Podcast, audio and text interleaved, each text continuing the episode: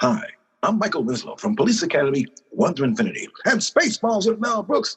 And you are listening to Canned Air. Inhale it and enjoy.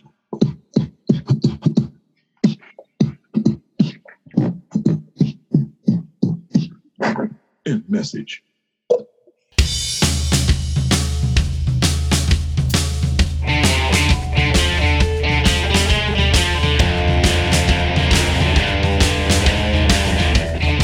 Everyone, and welcome to another episode of Canned Air, your tribute to comics and pop culture. I am Jeremy Colley. And I'm Randy Hardenbrook. And joining us today, returning to the show, boy oh boy, has it been a long damn time since this guy's been here. His first appearance was in episode 42. Second appearance was 206, and he hasn't been back six since. And this is episode what 402, so damn near 200 episodes since he's been on. Long overdue. We welcome back of bootsandpup.com, the webcomic, author and artist John Yuskaitis Jr. back to the show. John, thank you so much for being here, man. Hey guys, thanks for having me. It has been a long time, um, and I, I think something I may have gone to some type of cryo sleep for those hundred episodes that passed in between. But I, I'm back, and I'm, I'm really excited to be here tonight. Thank you for having me.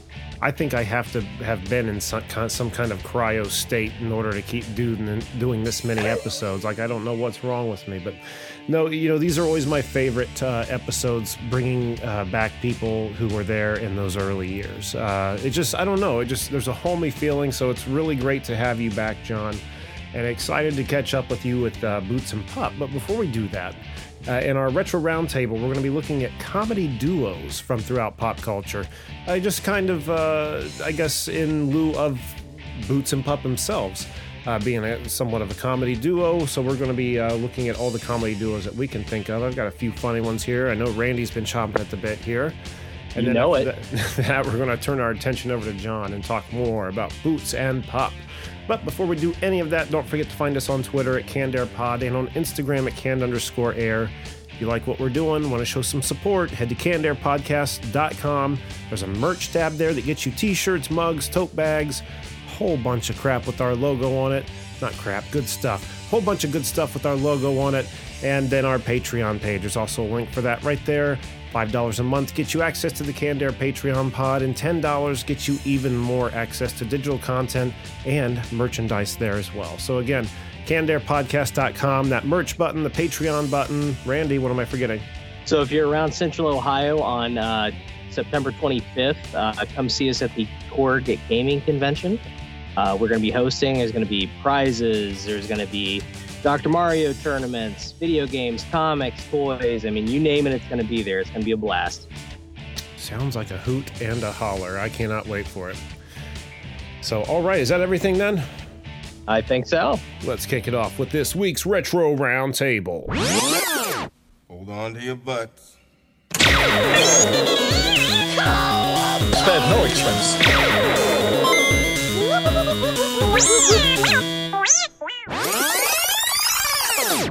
Excellent. All right, our favorite comedy duos from throughout pop culture. Randy, kick us off, please. All right. So I've been waiting a long time to talk about this. I know you have. S- Jeremy's already tuned me out. No, just kidding. Um, so, me being a fan of kind of older cinema stuff like that, there is a duo uh, by the name of Clark and McCullough. Back almost right at the uh, well, right at the time period when the uh, silent movie switched over to the talkies. Uh, we're talking pre-code kind of stuff. Basically, this is a comedy duo. They got their start on vaudeville. They were from uh, Springfield, Ohio. Uh, No so shit. hometown yeah hometown boys basically they were more or less pretty similar to like uh, an abbott and costello or the marx brothers but maybe a little grittier. A lot of their acts would be involve like double entendres. I mean just real racy stuff for the time. And a lot of their stuff you can find on youtube. But if you uh, watch any of it there's one particular i was watching right before uh, I, I got on the, the recording. They are trying to uh, get a date with uh, some, I think, Buddhist monk women or something like that. No, it wouldn't be Buddhist monk women, but anyway, basically, they're trying to get a date with these chicks, and they're running around in bikinis, which for the time, I mean, shit. I used to think, you know, they'd wear like full body suits for yeah, uh, wasn't like showing ankle for a woman too much at that time. just about yeah. So, but I mean, full on like string bikini style wear in this this 1920s movie. So that's Um, why you like it so much. Oh, you know, but uh, it's just it's it's really jarring to see older stuff and comedy routines and movies uh, from that period that risque. You know, if if you follow any of like the 50s, like Leave It to Beaver style, you know, wholesome. Yeah, Yeah. these guys aren't it. Huh. And from Springfield, Ohio, you said. Yep, yeah, and I, I think they really would have went on to make a bigger impact, but unfortunately, uh, McCullough ended up committing suicide pretty pretty early on. They just they had a really good, strong vaudeville act, but it didn't quite translate over to uh, cinema as well as they would have liked. So uh, he just got depressed, and yeah, that sucked. I didn't know anything that great came out of uh, Springfield, Ohio, other than uh, I'm pretty sure Clancy Brown comes from uh, Springfield, Ohio as well. He was Oh, the okay. uh, well, he was one of the guards in Shawshank, and he's done many other things. But Oh my gosh, he was in um in Buckaroo Banzai. oh, is that right? I, I haven't seen that. Wow. Um, John's leaving. sorry. Uh, yeah. Hey, peace out, guys. Uh, I didn't know you could hear Um, judgment, but son of a bitch, here we are. yeah, I I was just also thinking you also have Drew Carey, right? Doesn't isn't he from Ohio? He is yes, he's from uh, Cleveland, I think, like uh, maybe like the Parma area, maybe. Yeah. So I, I mean, I guess I've never been to Ohio, but I definitely, and I've ne- actually never never heard of Clark and McCullough. Um, I'm just looking at them now. It's very very intriguing. That's a real deep cut that we're starting off with. it's if you have any interest in any of that older like Marx Brothers, Abbott and Costello, like that at all, just check them out on YouTube. It's it's it's a lot of fun. And Clark is really uh, he painted his glasses on his face for comedic effect because they used to be clowns uh, in their vaudeville act. So it's they have a real unique look. Very interesting. Absolutely, I'm I am a huge Marx Brothers fan. Um, Oh, to the you- point where it, it's it, it's embarrassingly so. Well, you'll probably get a kick out of these guys then. Yeah, no, for, for sure. Well, let's just move over to John. Uh, what would be your pick, I, or do we already know it? Well, uh, so since we're talking duos, um, and I, I could probably give you some technicality by throwing the Marx Brothers in there. Um, I won't. I'm, I'm actually I'm actually gonna gonna go for two that really just always cracked me up, and that's you know Tim Conway and Harvey Korman on the Carol Burnett show. I've always Oh, felt that the two of those, yeah, when, when you put the two of them together, um, it, it just was was cl- not not only beyond classic. There was just such a chemistry between the two of them, and I think that they they epitomized where what we're looking at with the um, with the classic duos. I think you, you almost like you, can put them up against a checklist. Do they have everything in, in check? Do they do they have the, the straight man, funny man? Do they have the ability to, um, you know, to flop those roles if need be? And I, I I'm thinking of that episode where Tim Conway was um, well, actually, so that's just actually just Tim Conway, but um, I, I was thinking him with Lyle Waggoner and the Hitler puppet, right? But the, just just th- those two um in terms of their um just the, the the presence the screen presence and their ability to crack everybody up and my favorite bit i think was when they were doing roll call um, on the pacific island. Um, they were the only two marines there but they were you know they were kind of going through their their um the- uh, military duty as it was. It was i think it was like a, a world war ii type um, uh, skit.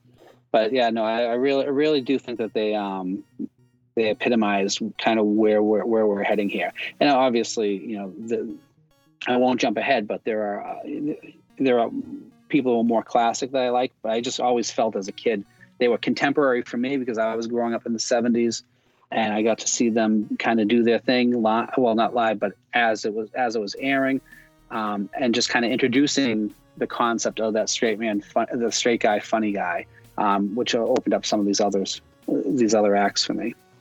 Awesome. Some of the best comedy to ever be came from that freaking show, the Carol Burnett show. Like, what an amazing show that was. There hasn't been anything quite like it since, nor will there ever be, probably. No, that's true. That's true. My pick here is not going to be quite as uh, I don't know, deep cut ish as, you- as you, I mean, I don't know. I guess Tim Conway's not a super deep cut, but uh, Tom and Jerry. I love Tom and Jerry. I've always loved That's Tom fair. and Jerry. I don't know. As far as what I think makes a great on screen comedic uh, duo, I mean, not saying anything prolific here, but it's, you know, exactly the odd couple uh, scenario where you know, two opposites are constantly banging on it against each other. And that's kind of the same thing with Tom and Jerry. You know, one's always trying to get the other and uh, unsuccessfully. But uh, what makes that so great for me, those cartoons, uh, one is just the lack of dialogue. You know, they don't talk. If they did, I think it would be ruined, except for when the Tomcat screams when he gets his foot hit or something. That never ceases to crack me up. But, um, I don't know. They're almost like uh, silent comedies in themselves. You know what I mean? Like silent uh, films. Yeah, no, for sure. I mean, you don't get a lot of dialogue unless you watch like a. And they do like a movie in the '90s where they had like dialogue and it was like super. Oh, I don't weird. count any of that shit. No. Anything I- after like the 70s, 60s, 70s like it goes downhill from there. It's the early stuff that I always love. Same with like Looney Tunes. Looney Tunes had a good run in the uh in the 70s still, but after that it all went downhill, I thought. I'm actually I surprised you didn't say. Oh, go ahead. Oh, I'm so sorry, Randy. I was just going to um, say that I think Tom and Jerry by the late 50s into the early 60s, whichever there was an episode, one of the um, shorts called where they were going after the whale instead of it being Moby Dick, it was Dickie Mobe, I believe it was. I feel like that was the, the final cutoff. It was very stylistic, um, and I can appreciate from an art standpoint, but it, it kind of lost the fluidness of that early Hanna Barbera, um, which was classic because it was all pratfalls and, and, and sight gags with these characters. Um, and it just, I, I, to this day, I'll stop and watch Tom and Jerry if it's on TV, and uh, I won't stop until it's over. It's just great entertainment. It never gets old for me. Never gets old. Not even even if it's one I've seen a million times, they just make me laugh. Especially when that damn cat screams. It's just like the funniest thing in the world when he screams. I'm actually surprised you uh, didn't bring up uh, Itchy and Scratchy. Ooh, that's a good point. the uh, Simpsons uh, Tom and Jerry knockoff, which you know pretty much are the same thing. I think they have talked before though, but uh, yeah, they take it to a no, new level. They were like Happy Tree Friends before Happy Tree Friends, right? exactly. There are people who have on YouTube gone through all the Simpsons episodes and cut out all the Itchy and Scratchy cartoons and made like one long video where you can just watch nothing but Itchy and Scratchy on YouTube. That's amazing. To me, it was anyway. I kind of quiet there after I said all that, but No, I mean honestly, it's kind of I'm rabbit trailing, but it's kind of surprising. Like think of all the spin-offs that like Family Guy got with the Cleveland show. Like, why didn't they ever do a spin-off Itchy and Scratchy? I don't know. You know, uh, they did do a, uh, a video game, a Super Nintendo video game that was based just Itchy and Scratchy, and uh, I own it, and it's horrible, horrible. Well, as many of those games were. But um, other than that, no, I don't think. Uh, you know, just any spin-off, actually. I mean, I'm sure the creators have to sign off on that, and I'm sure they were probably all like, Mm-hmm. nah. I, I think we're good, but they did have a uh, episode of The Simpsons where there was like a whole spin-off showcase where they did like a spin-off with Chief Wiggum, and it was uh, Wiggum PI. And then there was like Skinner and the superintendent, which I'm sure everybody's seen um, the steamed hams meme with Principal Skinner. yes. And that's what that comes from is uh, the S- Skinner and the Superintendent uh, spin-off skit that they did in that episode. There was another one that I can't recall off the top of my head, but anyway, we are back to Randy. So my next comedic duo pick is uh, one I didn't really watch a lot of. I just know of because one of these stars went on to be super famous, and the other one you didn't really hear a lot of, and that and is uh, no.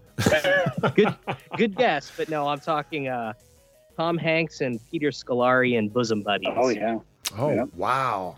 Another deep cut there. So yeah, and I don't remember much about the premise of the show other than those two dressing in drag.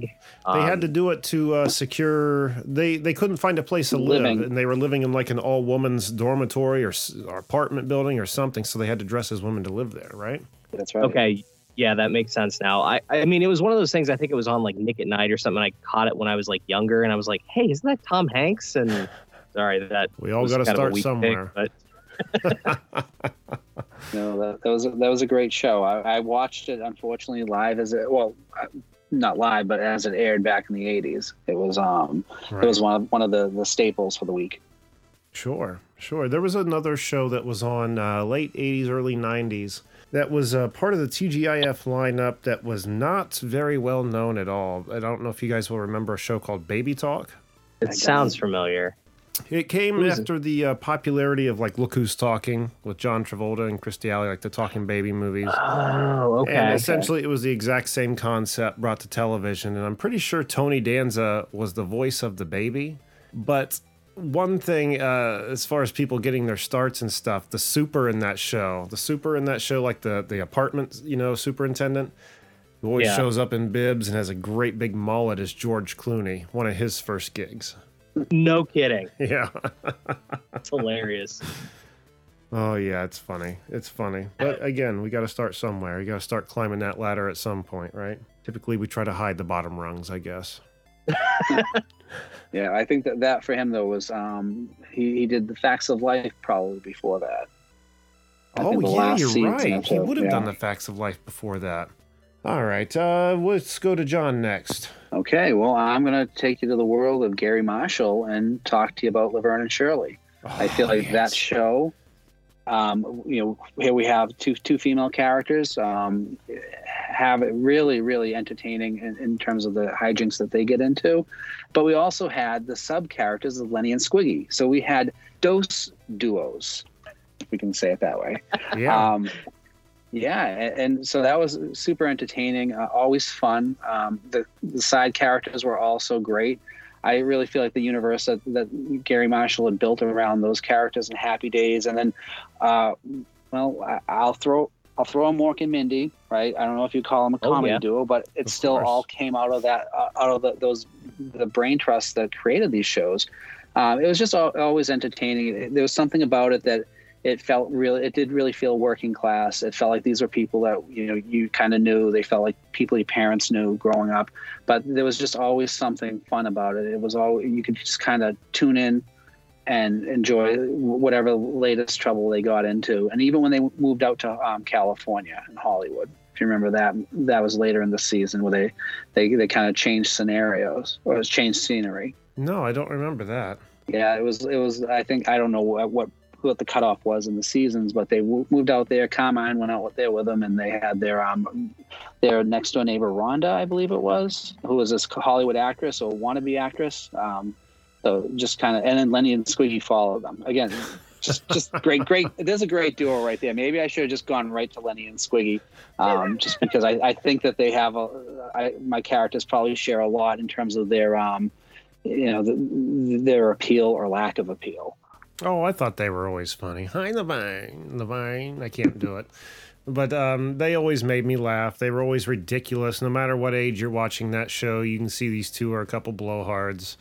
But uh, Laverne and Shirley was just a great show. And I will say that one of my early crushes watching that show was Shirley. She was a cutie pie. Yeah, Cindy Williams. Cindy Yeah. Williams, thank you. Yeah, she was she was a cutie.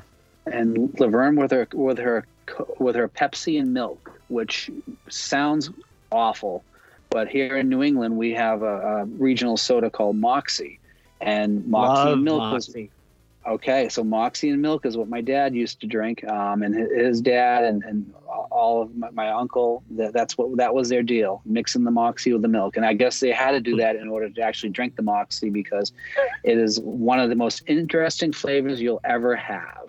It's yeah, it's it's weird. It's What's the to think how to ratio if you it. mix one? Like how much Pepsi to milk? Oh gosh, I think it was a p- personal preference, but uh, uh, the taste of Moxie would be if you put a whole like a, a handful of pennies in your mouth and just sucked on them. That's it. just think about how that would how that would taste. Oh, I thought That's you were the guys trying to sell it as a good taste. Like that tastes hor. That sounds horrible.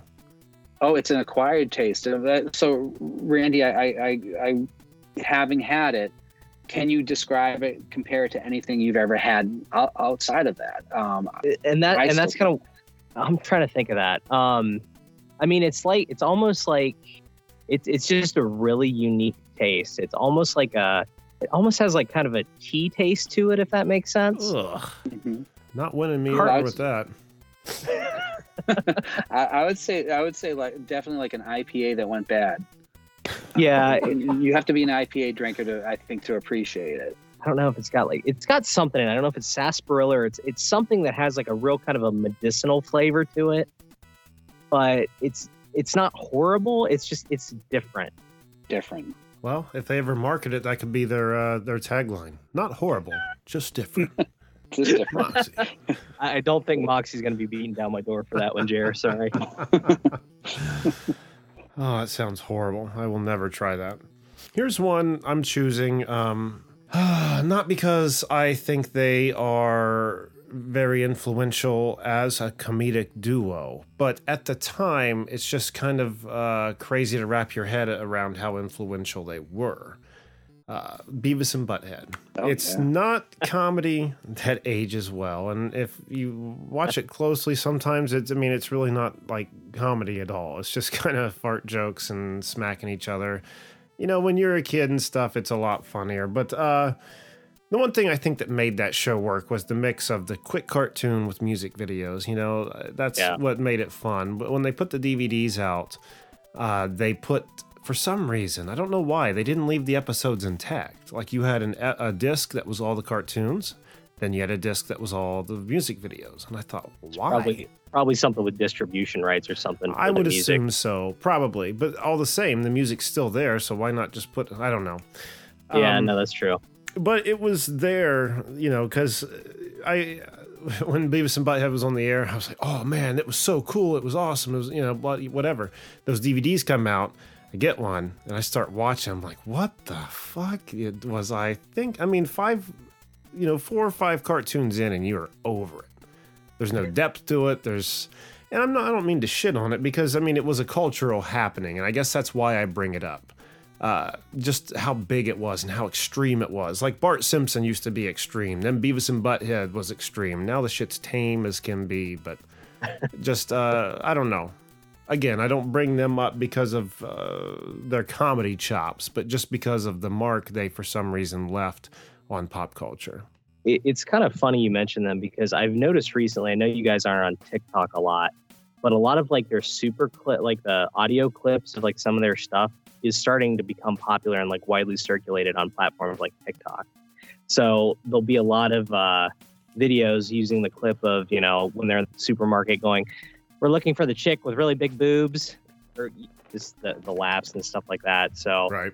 I don't know if they're becoming more significant because they're quote unquote retro now, or you know what the I had heard some uh, rumor over the past four or five years that they were supposed to be coming back. I don't know if that's already happened and they came and gone. Um, maybe it's still yet to happen. Maybe it was put on hiatus because of COVID. I don't know. Uh, it's Hmm. not something I'm really watching closely. Uh, I just saw their name when I was looking up stuff, and I just thought, man, what kind of a, uh, again, just a happening it was because I can't explain it other than the fact that they were just proud underachievers, and that's what kind of the 90s uh, uh, demo- teenage demographic was, you know. Underachiever Yeah. and proud of it kind of stuff. Anyway, all right. Uh, did anybody else have any other picks before we moved on? I just had one quick one if that's cool. Mm-hmm. Cartoon. We're if we're on cartoons, and I'm gonna kind of hop off uh, the one you just did, but uh, Ren and Stimpy. Oh yeah. The uh, Absolutely. happy, happy, joy, joy. I just I remember that was one show I was not allowed to watch as a kid, so I watched the shit out of it whenever I could. You know, I think that's the same reason thing that fueled my love for The Simpsons. I wasn't allowed to, so I did. Same with Yeah. Ren and Stimpy though, and um, I just love their dynamic. You know, it's not just. I mean, one of them is just completely carefree, loves life. Yeah, You can't do anything to get him down. And the Yep. other one is just high strung, constant anxiety that can't be calmed. So, what a perfect uh, duo. Ren smacking the shit out of Stimpy for no apparent reason. Stupid idiot! Talk about another Classic. happening when those guys came out, man. They they couldn't be escaped. Action figures, dolls. I used to have a bunch of Ren and Stimpy comic books. I don't even know what happened, Oh, happened yeah. to them. Yeah, yeah, no, and and they, there was a bit of a slight resurgence. '90s is, is hot again with licensing, um, and they actually, I believe, they're going to be doing a new series. Um, Oh, really? it an- yeah, it was announced. Um, I saw it making the rounds on Facebook amongst some of the animators and folks that I, I, I follow and I'm connected to, and I don't think though that they were at the time aiming for some of the the original creators, which is too bad because some of the most talented people um, worked on that show and they're available or they they are still working within the industry, and it would be amazing to see them come back. It would be amazing to see um, uh, Bob Camp come back. I think Vince Waller, um, and also I believe that it's going to be including um, Billy West. Um, will Oh, be yeah. doing, coming back to do the voices of it. Now, again, I'm, I'm this is just rumors at this point because I haven't seen anything since COVID hit. But Right. this was all all kind of part of um, bringing them back and hitting the 90s. There's other things like the Rugrats and things like that too coming back. But ni- 90s are, are definitely in. I had heard something about the Rugrats. Now, I, I now Ren and Stimpy, didn't they already come back in like the early 2000s, like 2000 to We don't talk about that. Yeah, no, no, no. We'll, we'll, we'll pretend that never happened. That was a Okay. spike. That was a spike. Um, something or other that came about, and it involved the original creator, and uh, it ju- Billy West would have nothing to do with it, I believe. Um, and again, this you can fact check me on this, but really? um, yeah, yeah, it wasn't. It just didn't have the heart. It was, um, I think, it was a vanity project more so. And it was. If you've seen it, it's pretty. It's not something that you can you, you can show your kids. Was that one in 3D by any chance? Uh, no, No. I, it was just um, no, it, it was just some um, some shorts done for Spike TV at the time. Okay. I Um, just or like up the like the comp like the it went straight from kid to like adult comedy. Like Yeah. John's saying, it's, it's Ren and Stimpy. You don't dare show your kids. Gotcha.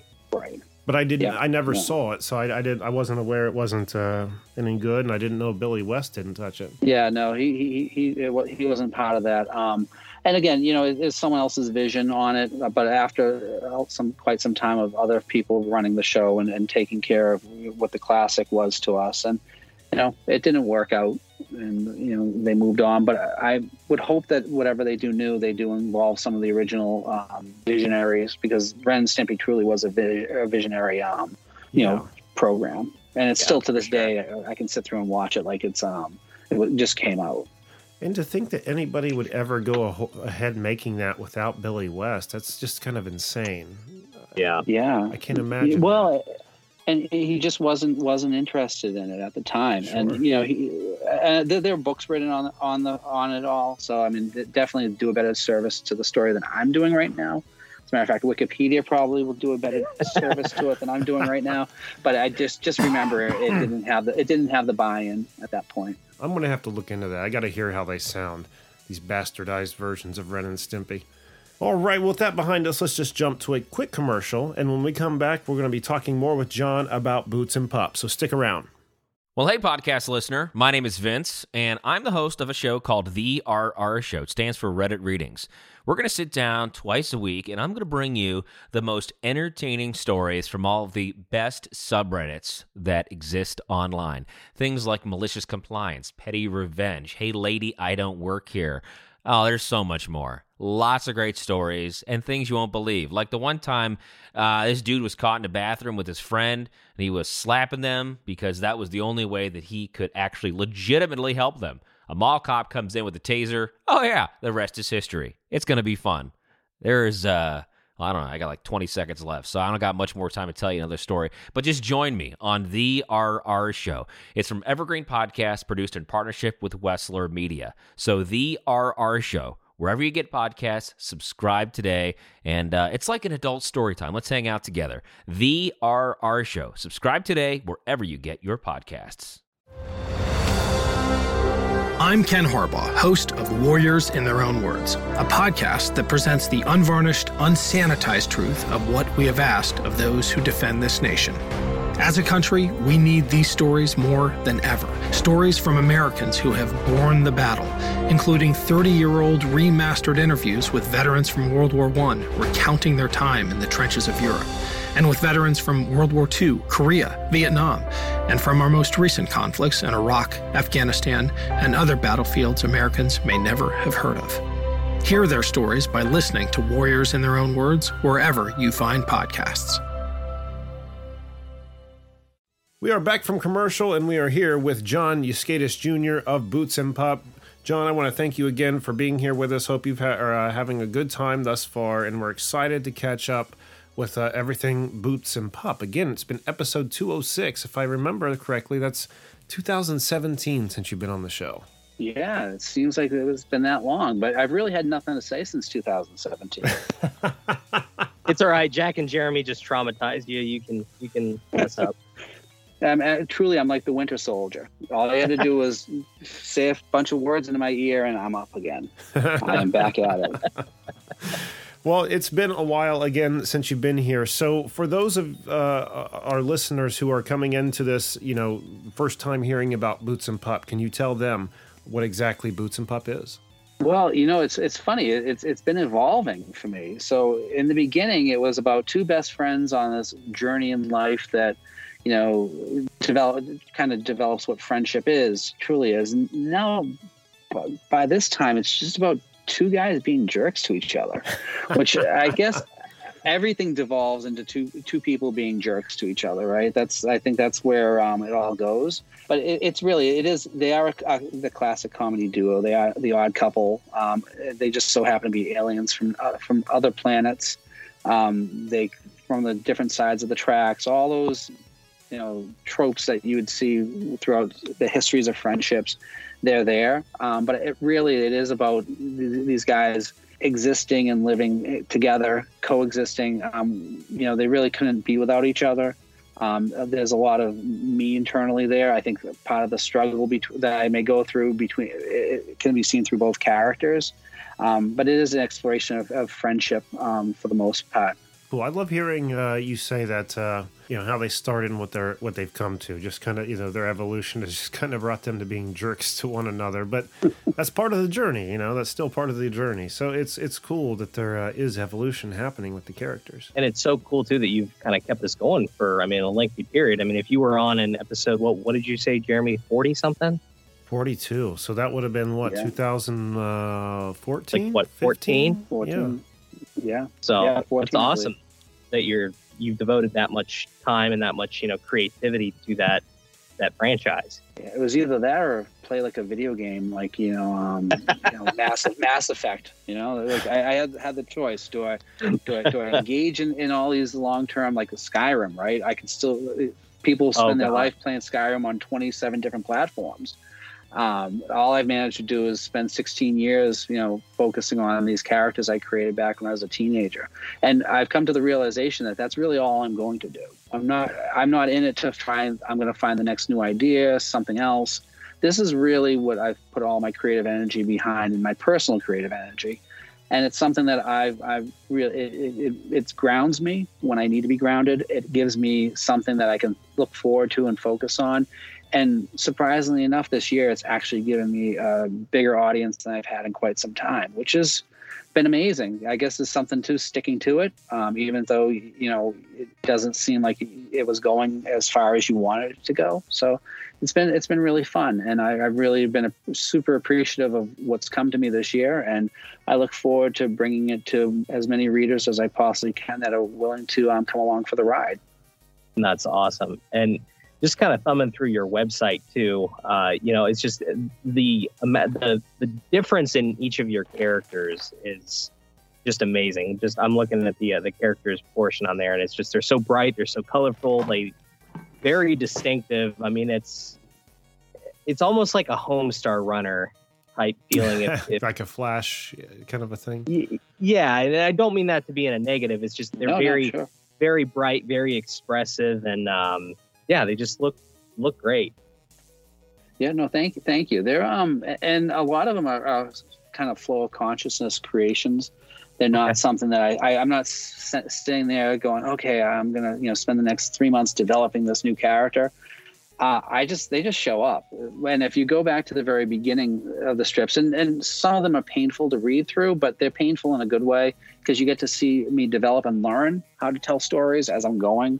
Um, you get to see me kind of go off on, on some tangents that uh, may not seem like much at that point, but end up becoming big storylines as we go on, as we get to the, the graphic novel that I produced. Um, I pull some of these ideas together. So I'm building a universe, I'm building a lore.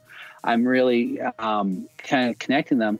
But in, in the beginning, um, you know, I, there was this idea of like this character was inside this uh, this um alligator's stomach and as I'm writing it, I didn't know what this character was. He's talking to them uh, throughout, through, through, talking to the two characters from inside the alligator's stomach, and I'm like, I gotta, I gotta come up with what this character is. I mean, it's going too long, and I had no idea. And then it, it kind of came that it was going to be a fish. It was going to be a purple fish. And so uh, that purple fish comes out, and then I'm like, okay, now this fish is here. What do I do? What's the story going to be? And so I began to create the, this backstory that he was a pirate at one point, and he ended up getting, getting kicked off his ship, and the alligator ate him, and hence here he is now. And he has treasure map, and then we kind of lose him, but then he came back, and then he came back again, and then uh, ultimately he became a main character in the graphic novel. And I'm like, I just love him because where Boots and Pup are the classic, you know, Laurel and Hardy or Abbott and Costello. When you bring the fish in, they truly become the Marx Brothers. And as we started this off, I love the Marx Brothers. I, you know, could watch the films all day, every day. I love the humor. When I was in college, that's all we did is we hung around and watched Marx Brother movies.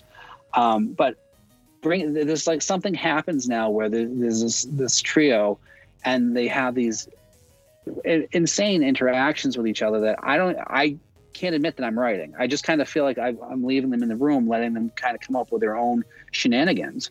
and so it's it's really it's really been uh, fun seeing these characters grow and and, and having you know this affinity towards them that I have. So there's no no true true development. It is kind of by the seat of my pants. The storyline currently happening right now has been um, while I have it plotted out um, it does sometimes change as I'm going along, which is also fun for me because I never expected it to go the way it's been going. Words to live by. So we could say the same thing, couldn't we? I was, uh, I mean, I mean about our show, not about your book. I'm not that we're going to be so presumptuous.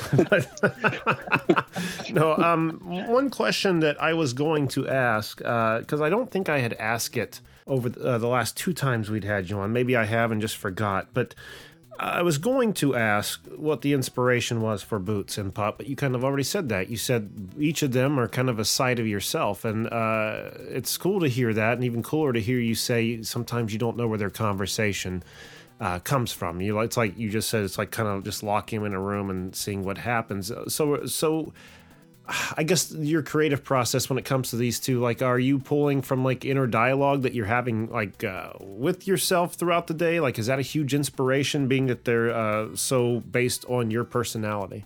Um, I definitely think in the past, more so, the storylines truly could have been based in my um, my day to day reality. Um, you know, they, they went through some of the struggles I went through, some of the um, you know, reckonings of life and, and understandings and learnings and growth. But I think, yeah, now now that it's really um, okay, I want to tell this type of story.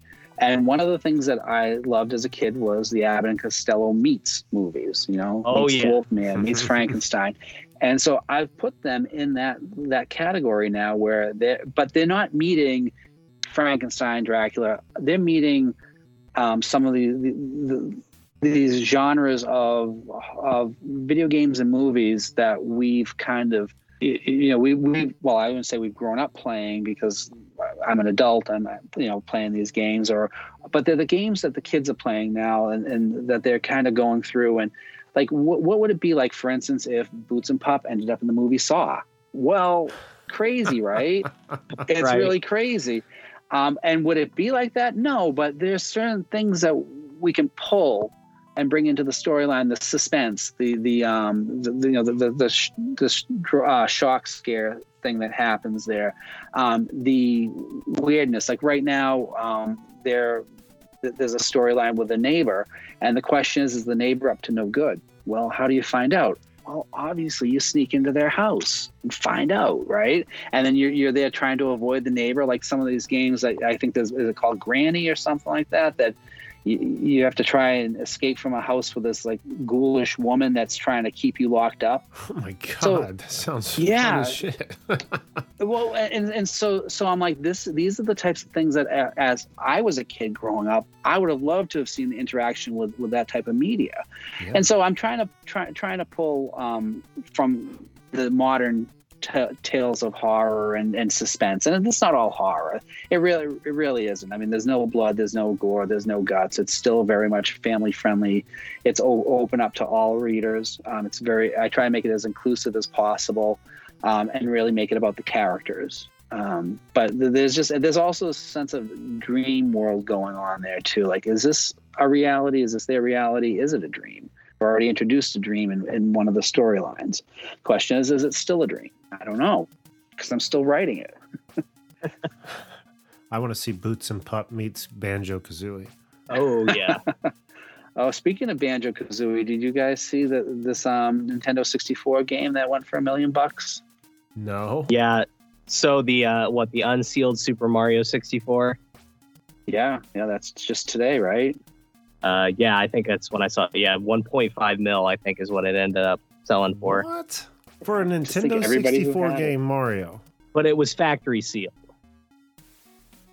like pristine condition. Well, I mean, think about like comic wise, right? Like you could get New like house the and five first- cars or a Nintendo game? Let's think.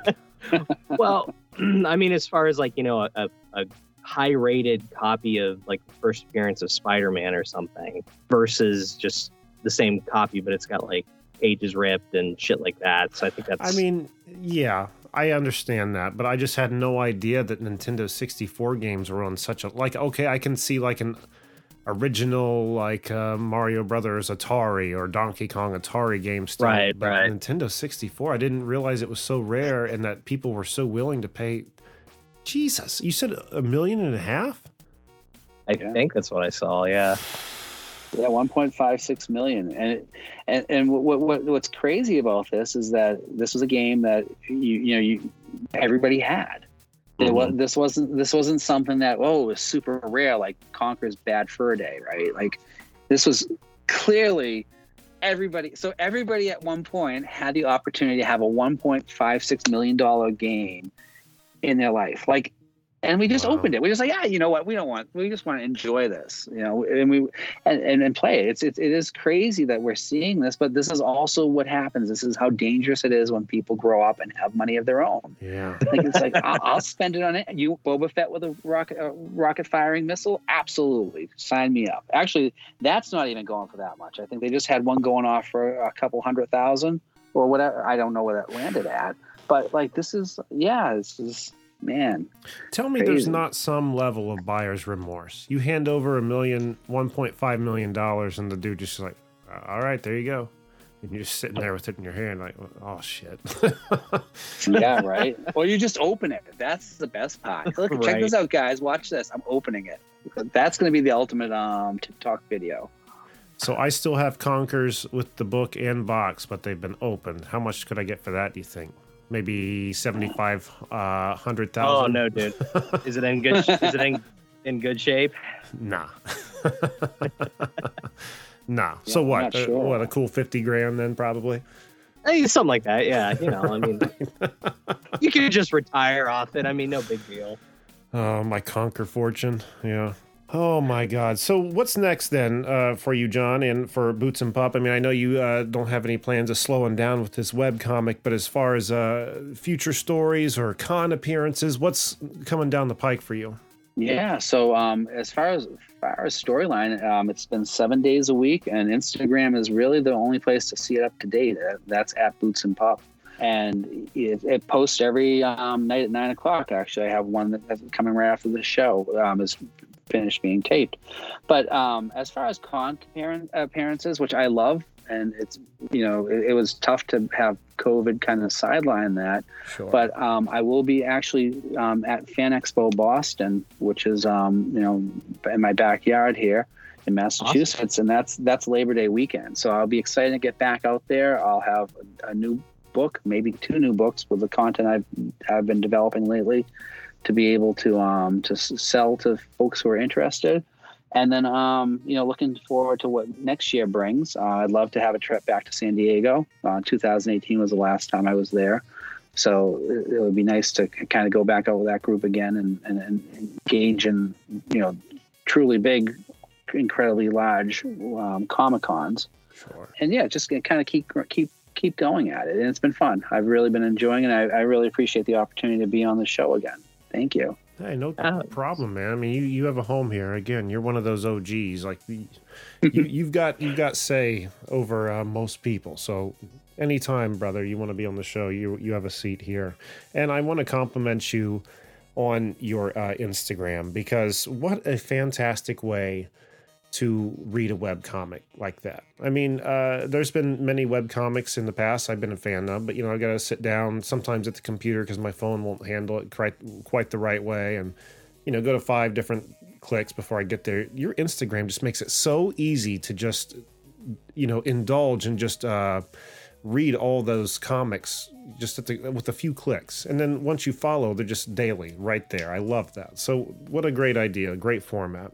Well, thank you, and I really the, the audience has been amazing. I've I, this level of um, interaction, reaction, um, the fan art, which is something that I never really experienced before. Was they're just they're just the best, and I really am looking forward to you know continuing to entertain them and watch watching the, them grow um, and, and seeing just new readers come on board. It really excites me and it, it really gets me going to want to create the next um, installment. I don't feel like I'm creating it in a vacuum anymore. I really feel like I'm creating something that will resonate and you know Exactly. it's just it, it's just awesome I, again i can't say enough about about the folks who have found me and have been supporting me for the past since march when i when i made this uh, a real a real push and uh, you know this is this is for them i'm here i'm here talking to them to you guys tonight because um, there are people out there who are reading and caring about the comic and i really want to make sure that i'm doing doing best for them and doing best for building that audience and and, and you know giving them what, what they're looking for For somebody that maybe um, is just hearing this for the first time, where's the the best kind of starting point? Because, like you said, you have kind of the 16 year period of you know content. Is there like a a, a place they should go first to kind of get inter- introduced to the characters? What's your, what's your preference on that? Um. Wow. Gee, it's it is interesting, right? Because I, yeah, if you send them all the way to the beginning, they may not hang around for the end. There's a Um, lot of stuff I- there in there. Well, it's not as much as, as some comics. There are some comics out there that are truly into the thousands, and and one of the, I, one of the things on the website I try to make it easy for folks is that there there are chapters and jumping on points, so you can check and kind of look at uh, complete storyline based upon the chapter, and that is Okay. actually under uh, off the home page. You can go to um, right below right below the the stream of new comics. You can see latest chapters, and when you click on more chapters, it will take you through um, all different types of storylines that happen. But if people really want to start enjoying the way Boots and Pup is happening now and on Instagram, if I was to give them a start on point, um, if I could, if I could pull up my Instagram, I can tell you. Um, Sorry, didn't mean to put you on the spot, brother. no, no, that's fine. No. I, I love talking about myself. Are you kidding me? um, and b- by the way, if I was to um, if I was to pick voices for Boots and Pup, um, I, I've been thinking about this long and hard, and I think one of the the the, the characters or the actors that I'd love to see them play uh, Boots and Pup, and I don't know that this would work out, and this might ruin it for everybody because this question was actually brought up on Instagram. I and speaking of comedy duos, I love um, Simon Pegg and Nick Frost. I think that those Oh, guys man. are absolutely boffo. Their movies, I, I'm I'm huge fans of uh, what they do when they they're doing it together. I could totally see these guys kind of kind of coming in and, and voicing these characters and really doing them justice. That's awesome. No, I, I can hear it in my head. Actually, I can hear it, and it would work. Yeah, no, no, it's it's super, super, super um, fun. And if I was to send you to look at the new stuff, um, the new storylines, you would start on May 24th. Would would kind of start you off, and then um, kind of read, reading straight through because this I'm into the second storyline, but they're all the, the, from the 24th on they're interconnected. Gotcha. Well, man, I strongly again encourage people to check out that Instagram. That's at Boots and Pup, as well as bootsandpup.com. John, I know you have your Twitter at John Yuskaitis. Is there anywhere else we should be sending people? Um, actually, it's all boots and pup. Yeah, no, I've been, I've been good. If you, if you, if you want to find me on any one of the, um, and that even goes down to Twitch, which I don't have anything going on there right now, but everything is at is at boots and pup Perfect. right across the bat. Perfect, man. Well, thank you so much for being here. It's always a pleasure, and I can't wait for the next time. Let's please not let 200 episodes pass uh, before we decide to get this in the books again, because it's just too much fun talking to you. Absolutely, I'm, I'm absolutely looking forward to come back and making it more frequently because I, I think I think you guys are the greatest, and um, I just uh, just love coming on and, and, and talking and catching up. Well, man, we love having you, and we appreciate your kind words. So thank you so much, man.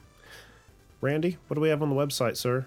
Go to cannedairpodcast.com, see past episode, check out our special guests, uh, check out our Hall of Heroes, get some merch, uh, check out uh, Evergreen, the link to Evergreen, which we're a member of. Uh, forgot to mention that at the top of the episode. My bad. But uh, yeah, check out all the great shows on there and uh, send us a message on our contact page. And find us on Twitter at CannedAirPod and Instagram at canned underscore air. And once again, CannedAirPodcast.com has those two special buttons that allow you to show your support. The merch button, where you can buy t-shirts, totes, mugs, all that happy stuff. And then our Patreon pod, which or our Patreon page, which contains the Patreon pod and tons of other uh, projects we have and uh, that you are privy to, depending on if you want to donate five or ten dollars a month. A lot of extra we're not- content there for a little bit of scratch. And we're not blowing smoke. There's so much great content on. Yeah, yeah, it's it's good stuff. If it was bad, I would tell you. I mean, didn't I just say our T-shirts were crap? Though those aren't crap. they, they really are. They are the best T-shirts we've ever had. I will. I can say comfortably that the first place we had our T-shirts done through, now that was crap. But I Yeah, won't. I yeah. won't throw that name out. So the T-shirts are good now. All the merch is good. I just like to try to be funny, even if it costs me money. So uh, here we are. Uh, is there anything else uh, we need to say, Randy, before we go? If you're in the Columbus, Ohio area and not uh, adverse to making a drive, come check us out in uh, Lewis Center at the Tour Gaming Expo, September 25th.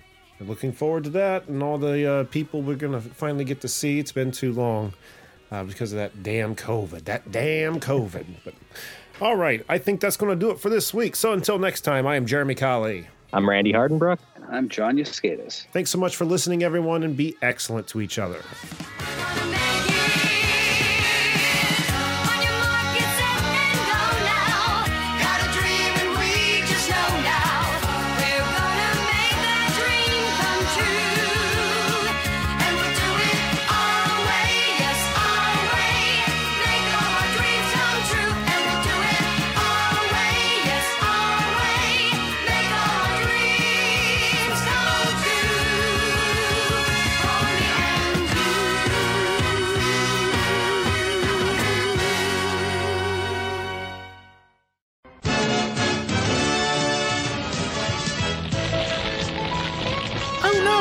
Is on fire! I need to get help! Do it from outside. Blowtorch! Whenever there's a fire in your house, be sure to get outside immediately. And once outside, get on CannedAirPodcast.com. Well, thanks for the tip, Blowtorch, but just one question. What about the fire? And knowing is half the battle. G.I. Joe!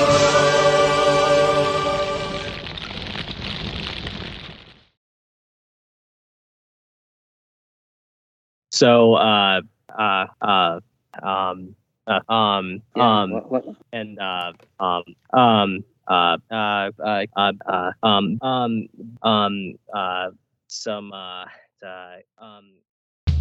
This has been a Canned Air production.